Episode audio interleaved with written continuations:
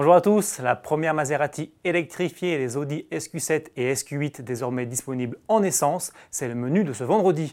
Mais avant cela, partons à la découverte du Cupra Formentor.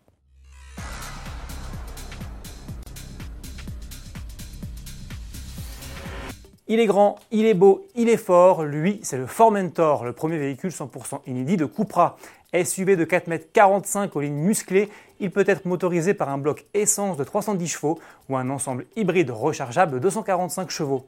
Avant son arrivée en concession, notre journaliste Agnès Lasbarère a pu monter à son bord. Premières impressions. À bord, on retrouve vraiment l'esprit extérieur avec ses touches de cuivre. Alors moi, ce que j'aime particulièrement, c'est le petit bouton de démarrage sur le volant. Concernant l'architecture, on retrouve euh, la même ambiance que sur la toute nouvelle Seat Leon. Ici, on a des compteurs euh, numériques euh, de 10 pouces et puis là, on a quand même un, très bel écran tactile de 12 pouces. Alors, ce que j'aime bien dans cet écran tactile, c'est qu'ici, il y a des touches raccourcies et il suffit simplement de les effleurer pour monter la climatisation ou le chauffage et le son euh, de la radio. Ça, c'est plutôt pas mal parce qu'on n'a pas forcément besoin euh, d'aller chercher dans les menus. Ensuite, concernant le design, eh bien, on remarque des surpiqûres, donc tous ces contours cuivrés, etc.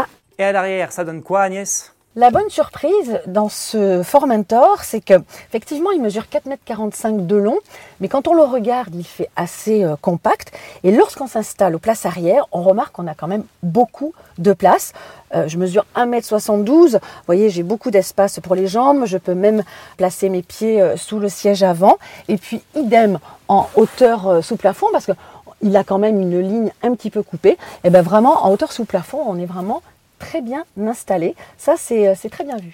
Séduit, alors sachez que ce Formentor est déjà disponible en pré-réservation.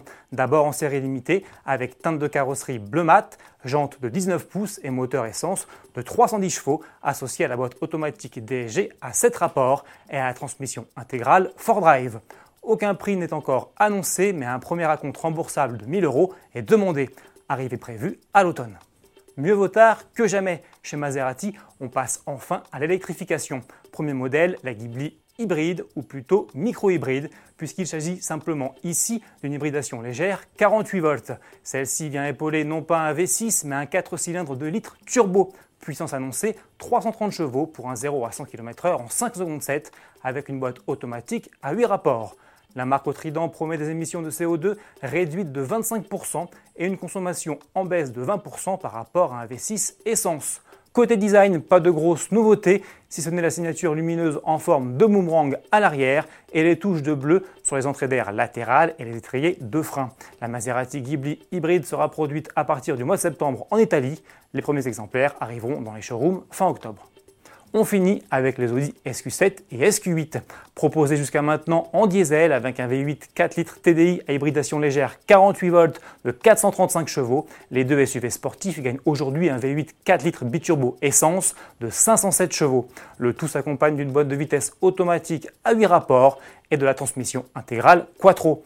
De quoi avaler le 0 à 100 km/h en 4 secondes 1 contre 4 secondes 8 pour les versions diesel. La vitesse de pointe reste elle limitée électroniquement à 250 km/h. Le SQ7 attaque à 120 000 euros et le SQ8 à 125 500 euros. Lancement sur le marché français prévu à l'automne. Très bon week-end à tous et à lundi.